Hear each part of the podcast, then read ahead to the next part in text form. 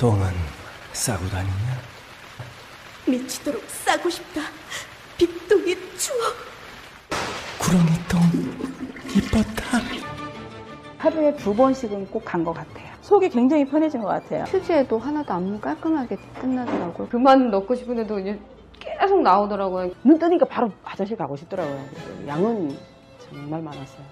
감당이 안 되더라고요. 너무 많아가지고. 검색창에 미궁 대장사랑.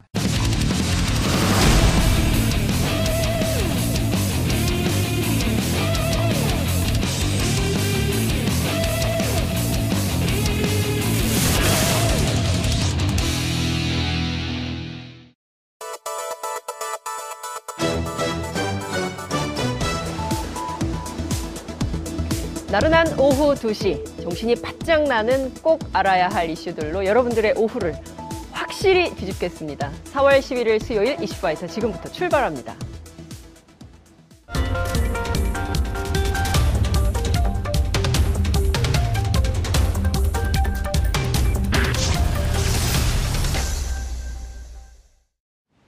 깨어있는 시민들이 꼭 알아야 할 알찬 브리핑, 깨알알 브리핑 시간입니다. 오늘로 한결의 김원 기자 모셨습니다. 어서 오십시오. 네, 안녕하세요. 네.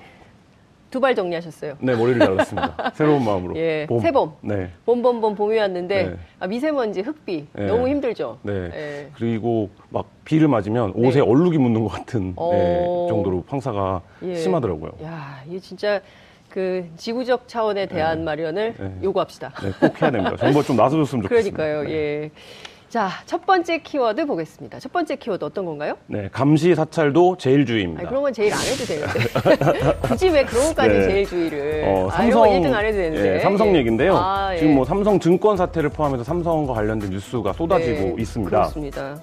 그 삼성증권 그 주가 조작 사태가 네. 일파만파로 퍼지고 있는데요. 어제 뭐 MBC 등에서 집중 보도를 했습니다. 네. 어, 내용이 굉장히 좀 놀라운데요. 연기금이 60만 주 넘게 물량을 대거 매도로 이제 딸려가서 네? 엄청난 손실을 입었다는 겁니다. 그래서 뭐 국민연금, 공무원연금 같은 것들은 이제 국민들의 노후 자금으로 그렇습니다. 아니, 내 돈인데. 네, 사용되어야 되는 돈인데 네. 이런 돈들이 이 삼성 직원들이 물, 그 주, 주식을 매도하는 네, 상황에서 과정에서. 방어를 위해서 매도를 했다가 지금 뭐 수백억에 네. 그 지금 단 보수적으로 잡아도 180억 정도가 예. 지금 잃었다 뭐 이런 얘기가 나오고 있습니다. 그렇군요. 그러니까 최저가 주 주식 가격이 3만 5천 원이라고 네. 쳐도 2시간 동안 180억 원의 손실이 있었다는 건데 이게 우리 돈 날라간 거예요? 이거 어떻게 어디 가서 찾죠? 큰일 그러니까 이게 났네, 지금 이거. 예. 어떻게 수습을 해야 될지도 지금 난망한 상황인데, 그러니까 초유의 일이다 보니까 예. 일단 삼성증권은 손해분에 대해서는 모두 구상권을 청구하겠다 이런 입장인데,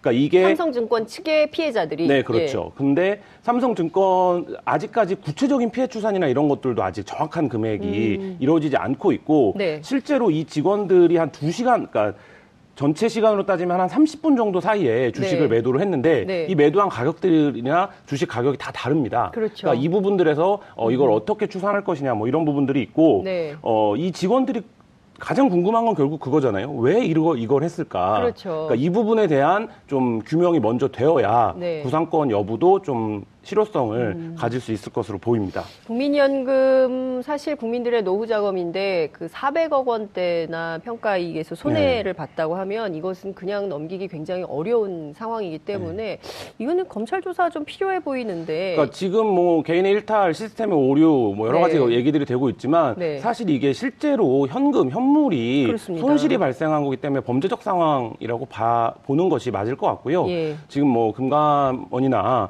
검찰 쪽 에서도 이 문제를 어떻게 접근하느냐에 따라서 향후 이 네. 시장 전체의 신뢰도와 연결이 되는 부분이기 때문에 네. 좀 수사로서의 접근이 필요해 보입니다. 그렇군요.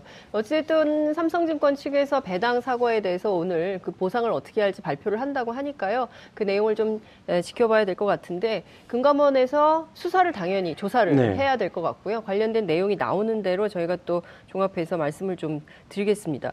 그나저나 이게 그건 초단타 매매를 네. 노린 것일 수 있다. 이런 네. 의혹도 나왔어요. 그러니까 16명의 직원들이 사실은 전부 시니어 그룹이기 때문에 네, 그렇죠. 이게 증권을 알만한 분들이 네. 사실상 증권의 전문가라는 주식 전문가들이 어떻게 이런 일을 네. 했을까라는 그러니까 의혹이 있기 때문에 그분들이 지금. 뭐 다 팀장급 이상 네. 뭐들로 지금 알려져 있고 네. 누구보다 그 증권사 시스템을 잘 알고 그렇습니다. 있는 분들이기 때문에 네. 이게 당장에 뭐 현금화되거나 이럴 수가 없는 거래거든요. 네. 이 공매도 거래라는 게. 네. 근데 이분들이 이제 기록도 당연히 다 남고요. 그렇죠. 현금화되려면 한 사흘, 삼일 정도 시- 후에 이제 현금이 되는 건데 네. 왜 이거를 했을까? 누구 누가 하는지 뻔히 알게 되는데 네. 실제로 2천 명 넘게한테 이게 갔는데 그렇죠. 16명만 이것을 실행을 한 거거든요. 그렇죠. 그러니까 이분들의 동기가 뭐냐에 대한 지금 음. 관심이 높은데요. 그게 그렇죠. 말씀하신 대로 시세 차익을 노린 것이 아니냐. 그러니까 예를 들면 판 다음에 음. 네. 떨어지거나 네. 하면 다시 사들이는 방식으로 해서 예. 그 초단타로 매매를 예. 음. 하려고 했던 것이 아니냐. 뭐 이런 이제 의혹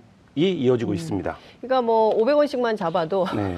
500원씩만 잡아도 사실 이게 5억 원이 될 수 있고 뭐 그렇죠. 집한 채 사는 금액이 될 수 있기 때문에 초단타 매매를 노린 것 아니냐라는 의혹은 있는데 네. 이것은 사실로 확인된 것은 아닙니다. 그렇기 네. 때문에 어 이게 뭐 그러니까 그 실수로 와 이게 내 계좌로 꽂혔네 그러면 이거를 팔아서 네. 이익을 노려야겠다라고 생각하는 거는 이를테면은 좀 그 연차가 낮은 저연차의 직원들이라면 뭐 그런 생각할 수도 있겠지만 경력이 오래된 경우는 이게 어떤 문제로 귀착된다는 걸 너무 잘 알기 때문에 이렇게 어처구니 없는 실수 또는 이걸 할 수 있을까? 그러니까 일각에서는 이 직원들조차 이게 이렇게 엄청나게 큰 문제가 될 거라고 생각을 못한 게 아니냐 이런 얘기들도 에? 나오고 있는데요. 아이고. 그러니까 굉장히 방어적인 얘기라고 보여지고요. 네. 오히려 좀 더 적극적으로 생각을 해보면 네. 이런 방식의 공매도를 통한 네. 음. 내부 거래잖아요. 그러니까 이런 방식이 있었던 것이 아니냐. 그러니까. 기- 원래 주식 거래는 이제 예탁원을 통해서 예, 이루어지기 그렇죠. 때문에 어.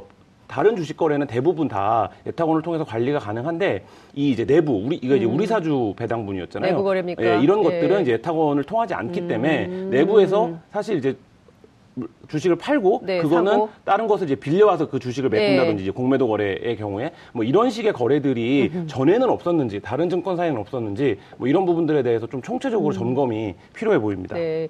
어찌됐든 이참에 다 한번 어, 들여다봐야 되는 거 아닌가라는 생각이 좀 들기도 합니다.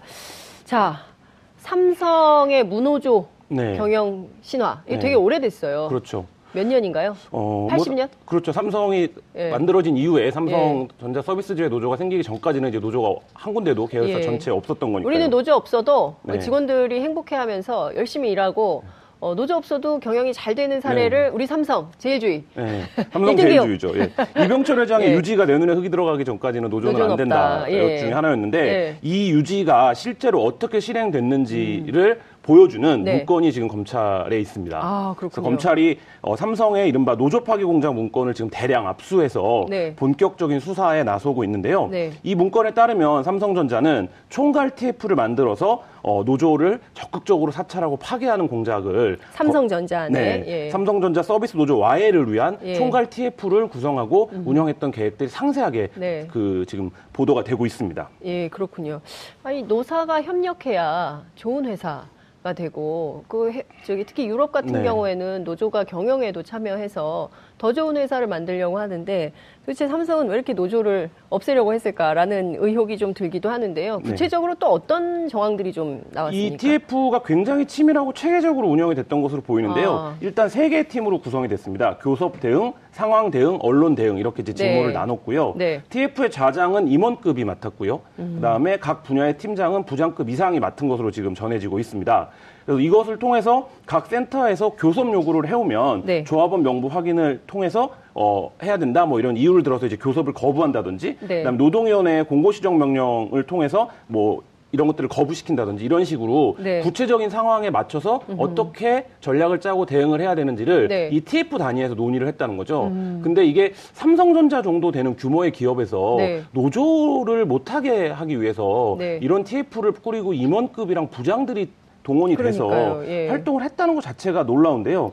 일하기도 바쁘실 텐데 그렇죠. 굳이 이런 일까지 네. 따로 하시려면 이분들이 굉장히 힘드셨겠다 이런 생각이 좀 듭니다. 그 더 놀라운 것은 흡사 무슨 네. 이제 국정원이나 공작기관처럼 네. 노조 와해 공작의 실행 결과를 꼼꼼하게 보고를 받았다라는 점입니다. 보고서도 나왔어요. 네, 그러니까 그런 부분들이 지금 다 검찰이 압수해서 수세, 수사를 하고 있는데요. 네. 일례로 노조 탄압을 규탄하면서 이제 스스로 목숨을 끊은 네. 고 염호석 노동자가 있었습니다. 네. 이 노동 노동자와 관련된 대응에서도 네. 이 총괄 TF가 어, 관여한 것으로 지금 검찰은 보고 수사를 하고 있습니다. 어떤 방식인 건가요? 어떻게까지 차- 그 관여를 했던 건가요? 예, 이게 2014년도에 있었던 일인데요. 네. 그 삼성전자 서비스지회 노조원이었던 염호석 씨가 네. 음. 그 당시 스스로 목숨을 끊었습니다. 저 하나로 인해 지혜의 승리를 기원합니다. 주검을 찾게 되면 지혜가 승리할 때까지 안치해 주십시오. 이런 유언을 남기고 이제 그 목숨을 스스로 끊었는데요.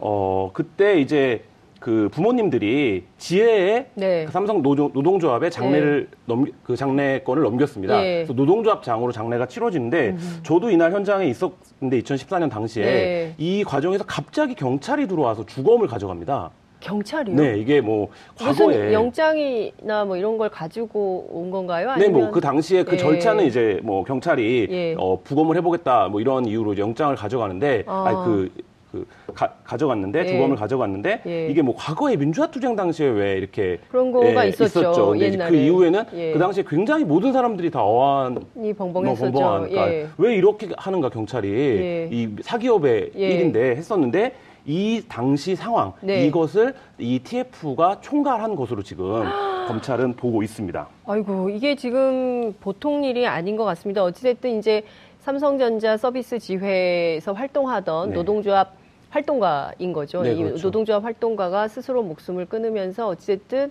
이 삼성전자 서비스 지회 노동조합이 꼭 필요하다라는 것을 간곡히 남기고 네. 스스로 목숨을 끊은 사건인데 이런 일에도 경찰을 삼성이 동원한 봐야- 건가요? 예, 동원했다고 봐야 될것 아, 같고요. 이게 말이 됩니까? 아. 민간 기업이 경찰 공권력을 동원했다는 게 저는 도무지 납득할 그러니까 수가 당시에도 없는데요. 경찰이 왜 이렇게까지 하냐 이런 의문들이 이제 현장 기자들이나 네. 노, 조합, 노동조합에 있었는데 네. 그 이유가 지금 보, 이 문건들을 통해서 TF가 한쪽에서는 유가족들을 회유하고 그 네. 돈으로 예. 한쪽에서는 좀 경찰을 움직이고 동원한 것이 아니냐 뭐 이런 이제 정황들이 나오고 있는 것이죠.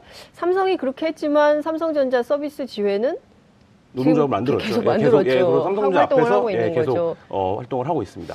네, 그렇습니다. 이제 지금 뭐 검찰에서 이 사건 수사를 하겠네요. 이제 그 어쨌든 삼성의 네. 노조 파괴 공작 문건이 검찰로 갔기 네. 때문에 이 내용과 관련해서 조만간 뭐 소환 조사도 하고 할 네. 텐데 어쨌든 이런 일은 민주사회에서 있어서는 안 되는 네, 거죠. 뭐 상상하기 어려운 일이고요. 그러니까 네. 이 삼성의 노조 문제가 단순히 한 기업의 문제가 아니라 네. 음. 한국 사회 전체에서 노동조합을 바라보는 어떤 인식이나 이런 것들을 상징하는 문제이기 때문에 네. 어, 이번 기회에 검찰이 네. 그 노동자들이 조합을 할 노동조합을 만들 수 없었던 이유에 대해서 좀 낱낱이 밝혀줬으면 그렇군요. 좋겠습니다.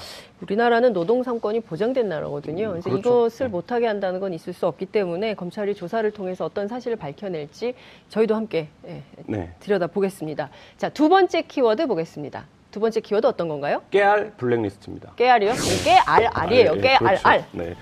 그 박근혜 정부 당시에 블랙리스트 명단이 아, 드디어 이제 확인이 구체적으로 됐습니다. 네. 어, 총 9,473명의 명단을 작성을 했는데요. 네. 이 명단에 이름을 올린 문화예술인들은 뭐 세월호 시국 선언을 하- 했다거나 세월호 정부 시행령 폐기 촉구 선언, 문재인 지지 선언, 박원수 지지 선언 등을 했던 예술인들이 블랙리스트로 분류가 돼서 네. 음. 정부 지원에서 배제되는 등 실제 활동에 어려움을 겪은 것으로 확인이 됐습니다.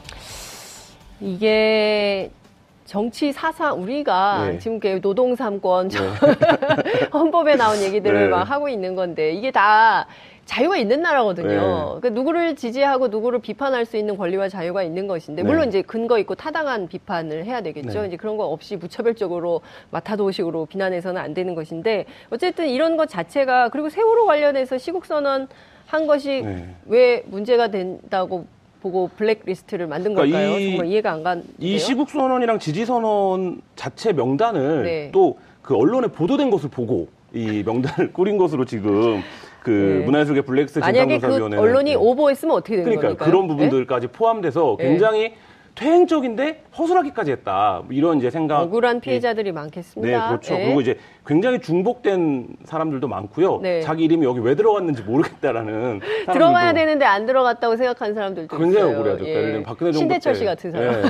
이게 9천 명이 넘는데 네. 왜 나는 안, 들어갔냐, 들어갔냐 뭐 이런 얘기하는 사람들도 있죠. 있는데 구체적으로 어떻게 작동이 좀 됐습니까? 그러니까 총 컨트롤 타워는 청와대가 맡았던 것으로 보이고요. 아. 청와대 교육문화 수석과 네. 문체비서관이 주도를 했고요. 문화체육 관광부를 통해서 실행을 했고 네. 주요한 점은 해외 문화 홍보원과 예. 그 예술 경영 지원센터라고 일반인들은 잘 모르는데 네. 그 예술가들을 지원하는 조직이 있습니다. 예, 예, 예. 이론 쪽에서 결국엔 실무의 끝단이기 때문에 음. 이론 쪽까지 해서 체계적으로 이제 지시를 내리고 네. 명단을 대조해보고 뭐 이런 것 작업들이 이루어졌고 네. 이 과정 전체에서의 어떤 검증은 네. 국정원이 맡아서 진행을 한 것으로 지금 그 그렇군요. 음.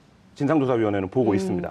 저희가 이제 깨알알 브리핑 네. 아니겠습니까? 그래서 어, 깨알같이 작동한 이 블랙리스트 네. 내용을 저희도 깨알같이 좀 분석을 해봐야 될 것 같은데 네. 구체적으로 어떤 분야에서 누가 대상이었는지 좀 살펴봐야 될 것 같습니다. 그, 그- 미술 쪽부터 볼까요? 네, 미술 쪽은 거의 뭐 문화예술계 모든 분야에 걸쳐 전 있는데요. 분야에 걸쳐서 네, 저, 그러니까 전시 분야를 예. 놓- 먼저 보면 네. 이응로 미술관에 대한 지원을 철회한다든지, 그다음에 노순택 사진 작가라고 네, 현- 네. 그 어, 매양리 유명한 네, 작가죠. 작가, 예. 그 현대미술상도 네. 받았던 수상한 작가인데 이 작품을 어, 전시하지 말라 이렇게 왜 지시를? 내린다든지. 그러니까 뭐 아까 말씀드렸던 대로 그런 선언에 참여했다라는 이유가 있고요.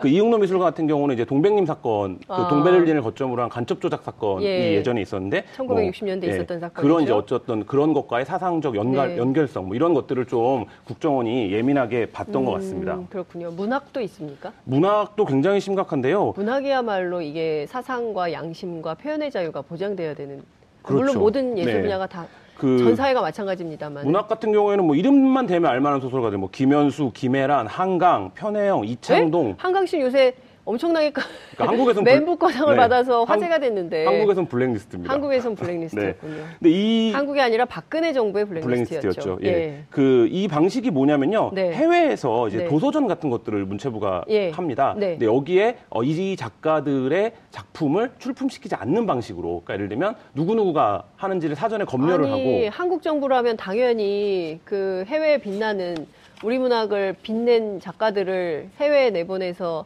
더 큰 그 세계적 호응을 받도록 하는 게 정부의 역할 아닙니까? 네. 그런데 이 당시 상황을 좀 보면 네. 파- 그 도서전 작가 명단을 보내고 그 네. 작가 명단을 보고 가능한 작가군은 노란색으로 표시했습니다. 이렇게 이제 회신을 받아요. 예. 그러니까 이 명단을 청와대와 국정원에서 검증을 하는 거죠. 왜 노란색입니까? 근데 갑자기. 음, 예. 모르겠습니다. 블랙으로 아. 표시했어야 딱 얘기가 되는 것 같은데. 네. 네. 그러니까 지금 보면 지금 이름만 딱 들어도 굉장히 위대한 작가들인데 그리고 한국의 굉장히 저명한 네. 작가들이고 작품으로 이미 평가가 끝난 이런 분들인데 이것을 일종의 블랙리스트로 엮어서 어, 불이익을 주려고 음. 했던 대목에 대해서 국민적 공분이 있을 수밖에 없다는 생각이 좀 되는데요. 설마 영화는 안 그랬죠? 영화도 있습니다. 아, 진짜 꼼꼼하시네요. 네. 영화 같은 네. 경우에는 구체적으로 작품이 이제 네. 변호인. 변호인이요? 네. 그 굉장히 천만 관객 넘은 영화 네, 아닙니까? 그렇죠. 그리고 변호인이 사실 박근혜 정부의 블랙리스트를 가져온 작품으로 평가를 받는 작품인데 굉장히 기분 나빠했다라는 거예요. 김기춘 전 비서실장이. 왜요? 자기가 안 들어갔나요? 어, 이 변호인의 이제 노무현 네, 대통령과 그렇죠. 관련된 영화인데 이 영화가 정치판을 바꾸려고 하는 어떤 영- 기획이다. 이런 이제 인식을 아, 갖고 음모론입니까? 있었다는 거예요. 그러니까 김기춘 실장이 실장의 그런 눈에 얘기를 볼 때는, 예, 아. 직접 했다라는 예. 거고요. 그 외에도 뭐 그때 그 사람들 아름다운 청년 전태일, 상계동 올림픽, 난장이가 쏘아올린 작은 공, 뭐 이런 작품들이 네. 그 한불 상호 교류회 공식 행사에 원래 이제 초청 상영이 될 예정이었는데 네. 이제 청와대와 국정원이 못하게 했다. 뭐 이런 얘기들이 음. 나오고 있습니다. 근데 그 프랑스 내부에서도 작가들이 좀 비판을 했다면서요. 변호인 같은 그런 훌륭한 작품 왜 이거 안 되냐 문제 제기도 있다고 그러지 않았습니까? 그러니까 당시에는 예. 이 블랙리스트가 암암리에 작동을 했기 때문에 네. 뚜렷하게 이유를 설명을 하지를 못했어요. 그러니까 왜 아. 이 영화가 안 되는지 되는지에 네. 대해서. 예. 근데 말씀하신 대로 이상한 거죠. 그 해에 네. 가장 화제를 모은 한국 영화 중에 하나고 네. 그 영화의 뭐 작- 완성도나 이런 면에서 좋은 평가를 받았는데 음, 네. 그런 것들이 왜 안 되냐 이런 이제 항의가 왔지만 네. 어, 그것은 문체부 차원에서 결정할 수가 없었던 일이었기 때문에 네. 청와대가 결정했습니까? 그렇죠. 아. 국정원과 청와대가 지금 주도한 것으로. 아, 참 황당한 일이 굉장히 많이 벌어졌던 건데 다시는 우리 역사에서 이런 문제가 되풀이돼서는 안 된다는 생각을 하면서요. 김한 기자가 좀 추가로 취재한 내용이 있다면서요. 그 블랙리스트 영화 관련된 분야에 허진호 감독도 이름을 올렸는데요. 허진호 감독이 네, 허진호 감독은 이거 뭐 정치 영화 감독 아닌데. 네, 그렇죠. 예. 그 멜로 영화라든지 예. 굉장히 좀 작품성 예. 있는 영화들을 예. 했던 것으로 하는데 이분이 이제 세월호 시행령 폐기 촉구 때문에 블랙리스트에 올랐는데요. 네. 이분 영화를 제작할 때 어떤 일이 있었냐면 제가 그 취재할 때그 네. 자기 돈을 어, 실제 그 모태펀드라고 하는 영화 투자를 전담하는 네. 그 자금을 운영하는 기관이 있는데 네. 거기서 돈을 못 빼는 일이 벌어진 적이 있었어요. 그게 무슨 말입니까? 그러니까 이 영화 제작자가 네. 감독이 허진호라는 것 가 알려진 이후에 예. 자기가 맡겨놓은 돈을 네. 찾지 못하는, 그러니까 기업은행이랑 예. 이 여러 가지 이제 기관들에서 이 영화에 대한 투자에 난색을 예. 표하면서 예. 어, 자기 돈도 실제로 못 찾는 뭐 이런 일이 벌어졌는데 네. 음. 그 당시에도 굉장히 억울했어요. 그러니까 내가 맡겨놓은 돈인데도 내가 못 찾았다. 내 돈도 내가 못 찾게 어. 만드는 정부. 네. 근데 또 어떤 일이 벌어지냐면 예. 국정원 직원이 네. 와서 예. 그 영화 내용이 뭐냐, 그 영화에 왜 뭐 박정희가 등장하냐, 뭐 어. 이런 것들을 물어보고 갔다라는 거죠. 예. 그러니까 실제 국정원이 영화의 시나리오 단계에서부터 꼼꼼하게 검토를 했다. 음. 네. 뭐 이런 상황이었습니다. 참 암울한 시대를 우리가 함께 살아왔구나라는 네. 생각이 좀 듭니다. 그러니까 어떻게 된 정부가 문화예술 사실 우리는 사실 문화예술 강국 아니겠습니까? 그렇죠. IT 강국이기도 네. 하지만 엄청난 문화 한류를 일으킨 나라인데 이런 나라의 정부가 박근혜 정부에서 이렇게 엄청나게 아, 황당한 네. 일들을 기획하고 작동을 했었구나. 그런 탄압을 뚫고 네. 지난 4, 5년간 그래도 문화적인 색깔을 유지해 왔다는 게 오히려 신기하고 놀라울 정도입니다. 그 네. 우리나라 국민들이요, 이게 간단한 국민들이 아니에요. 그런 것 같아요. 예. 네. 그 아무리 탄압해도 어떻습니까?